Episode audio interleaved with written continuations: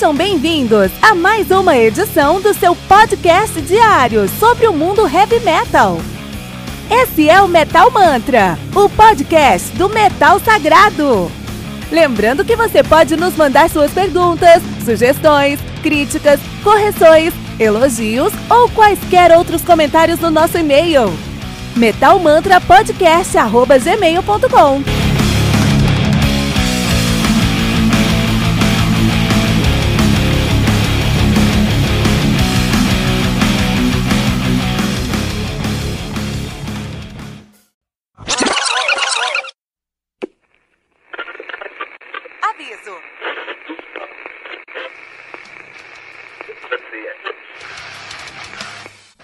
começar, avisamos que todo o conteúdo do Metal Mantra é Creative Commons. Por isso, músicas, links e podcasts citados nesse programa estão na descrição desse episódio.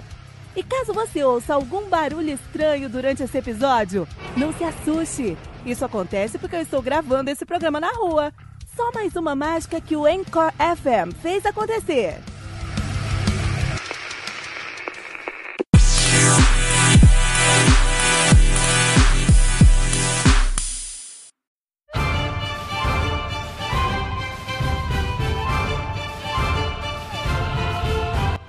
Iraday, do Mago de Oz, álbum lançado no dia 8 de março de 2019 pela DRO, álbum que conta com 10 músicas, na verdade com 18 músicas totalizando uma hora, quase duas horas de play, né? É, uma hora e meia de play, uma hora e 15, uma hora e 45 minutos de play, muito som pra gente aqui no Iraday, isso que eu gosto, cara, isso que eu gosto quando a gente tá falando de, de heavy metal, né? A gente precisa de qualidade, volume, né? Eu pago, por isso que eu pago a minha internet e meu Spotify para ter muito volume de internet, volume de heavy metal, né?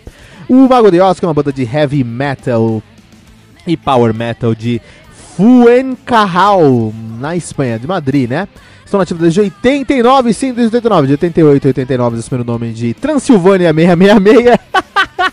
Esse é o nome de respeito, cara. Imagina você chega com a camisa assim no, no, no churrasco da família. Transilvânia 666.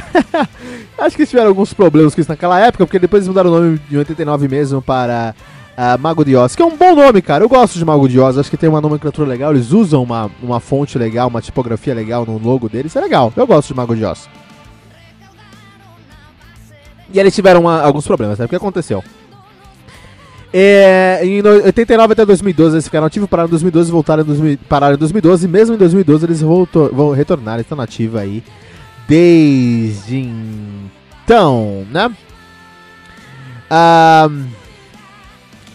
a banda que tem uma discografia aí bem legal já, né? Olha só, os caras têm o Mago de Oz de 94, seu debut, tem o uh, Jesus de Chambéry uma ópera rock, cara, de 96. Que legal. Vou escutar agora essa ópera rock. Eu não conhecia essa ópera rock. Vou escutar agora. Adoro óperas rocks. Em 96, cara. Eu acho que deve ser legal, hein? Vou dar uma olhada nisso aqui. La Leyenda de la Mancha, de 98. Dá pra ver que o meu espanhol é muito bom, né? Finisterra, de 2000. Gaia, de 2003. Belfast, de 2004. Gaia 2, La Voz Dormida de 2005, La Ciudad de, las Arbol, de los Árboles, 2007. Olha que interessante, cara. Será que fala sobre AIDS aqui? Gaia 3, cara. Atlantia, fechando aí a trilogia. Depois lançaram Gaia Epílogo, cara. Gaia, vou... Eu vou escutar mais Mago, vou escutar a discografia Mago de Oz, cara. É uma, é uma banda aí que me deixou curiosa para eu conhecer a discografia deles, cara. Re, Póssimas e Brujeria de 2012, que eu não faço a menor ideia. Ah, que é feitiço, Posso não sei o que é, e bruxaria dessa bruxaria, né? E Lúcia, de 2014, dessa ilusão. Finisterra Opera Rock, então tem o Finisterra de 2000 e o Finisterra Opera Rock de 2015, que legal. E o Iradei agora de 2019. Uma discografia que eu não conheço, vou escutar tudo dos caras, já tô aqui no hype para escutar Mago de Oz, né? A banda que atualmente é formada por muita gente, cara. é uma galera, uma galera, olha só. Os caras têm aí na bateria o Tixus de Felatio na bateria. A Carlitos na guitarra. Uh, Mohamed no violino. Franklin na guitarra também. A Patrícia Tapia no vocal feminino. Rosemar de, nos instrumentos de sopro. Uh, que mais? Fernando Miner no baixo, isso. Ele que já tocou no Ankara, olha que legal. Javier Dias no teclado, olha aí. Que já tocou no Ebony Ark, é o, puto, o tecladista lá do Ebony Ark.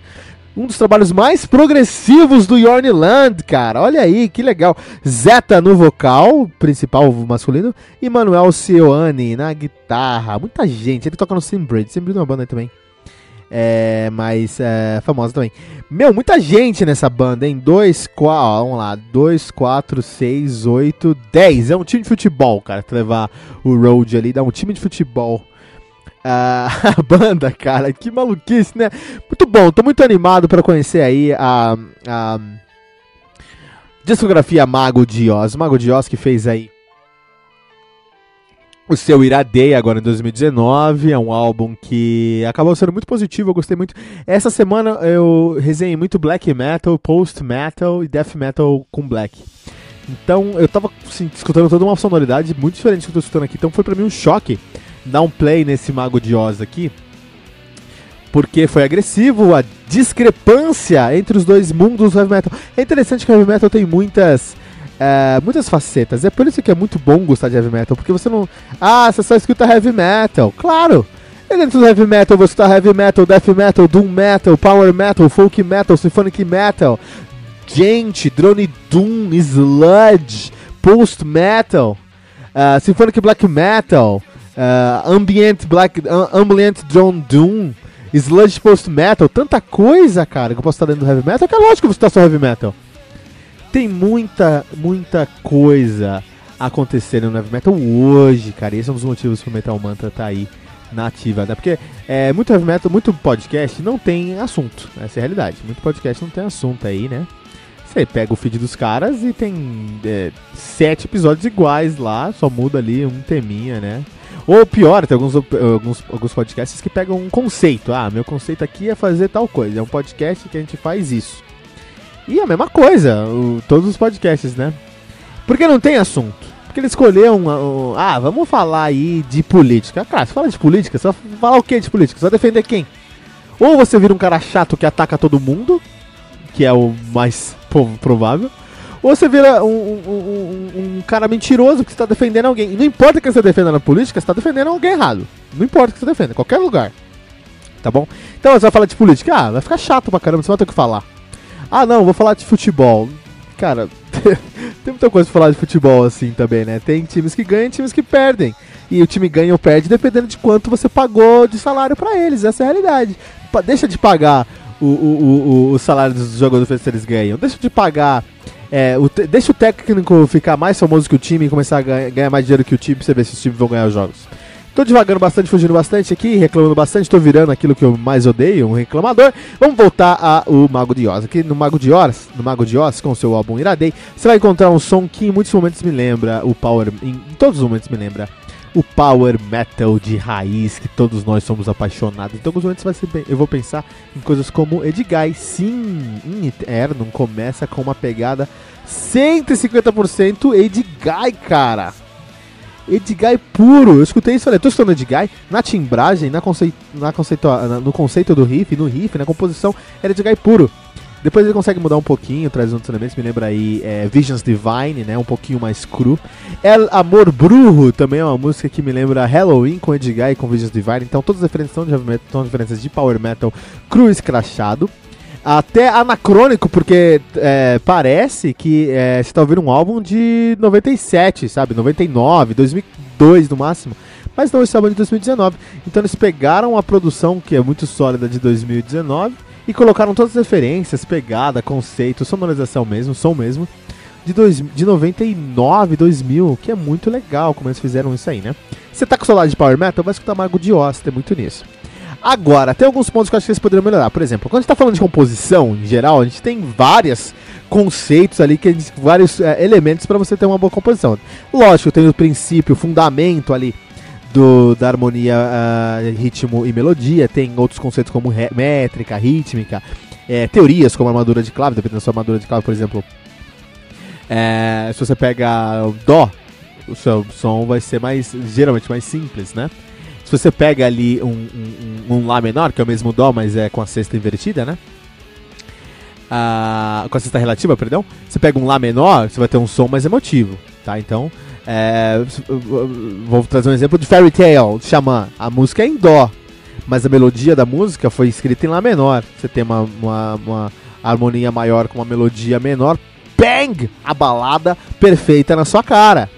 Tá? Então, composição tem vários elementos ali que você pode trabalhar, tudo bem, ótimo.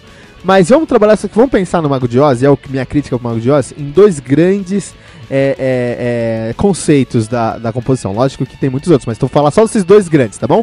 Que é o quê?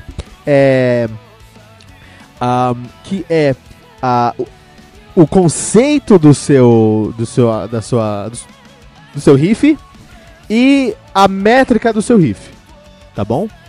Então assim, o que, que, é o conceito e a métrica do seu riff? É, o conceito é o que, que seu riff quer dizer. A métrica é como ele soa dentro da sua música, tá? Ali, então tem esses dois conceitos. O Mago de Oz, enquanto métrica, perfeito. Ah, incrível, assim, porque eles trazem. As, a métrica que eles trazem remete a, aos riffs clássicos lá de Strato, de Visions Divine mesmo, de Rhapsody, de Angra mesmo, de. do Power Metal clássico aí que a gente conhece, tá? Isso é ótimo.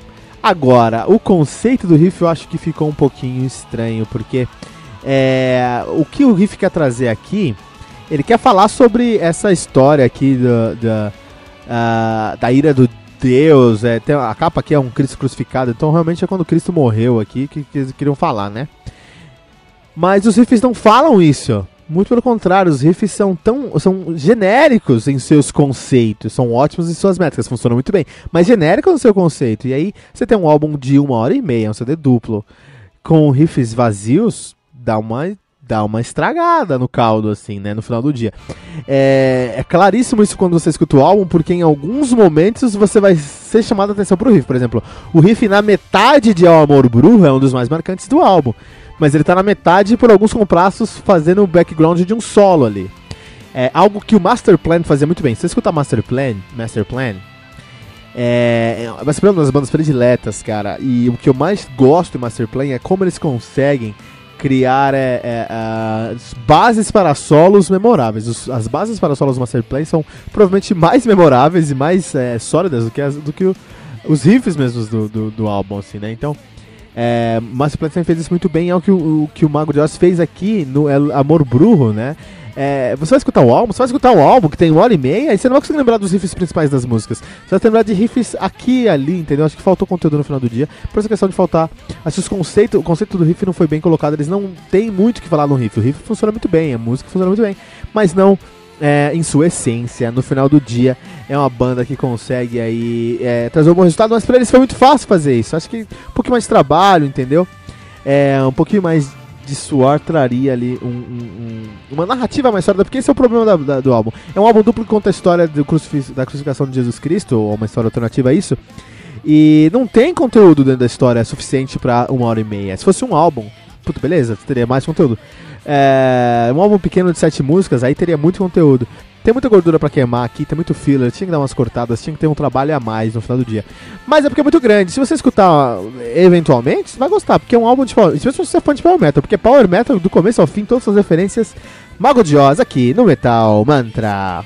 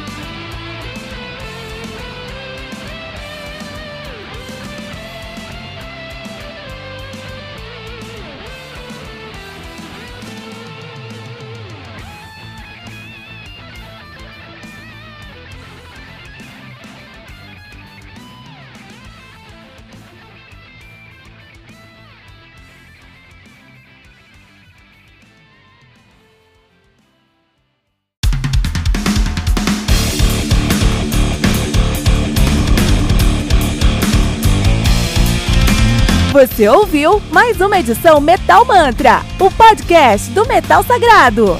Apresentação: Kilton Fernandes. Não deixe de compartilhar a palavra do metal compartilhando esse episódio, usando a hashtag Metal Mantra.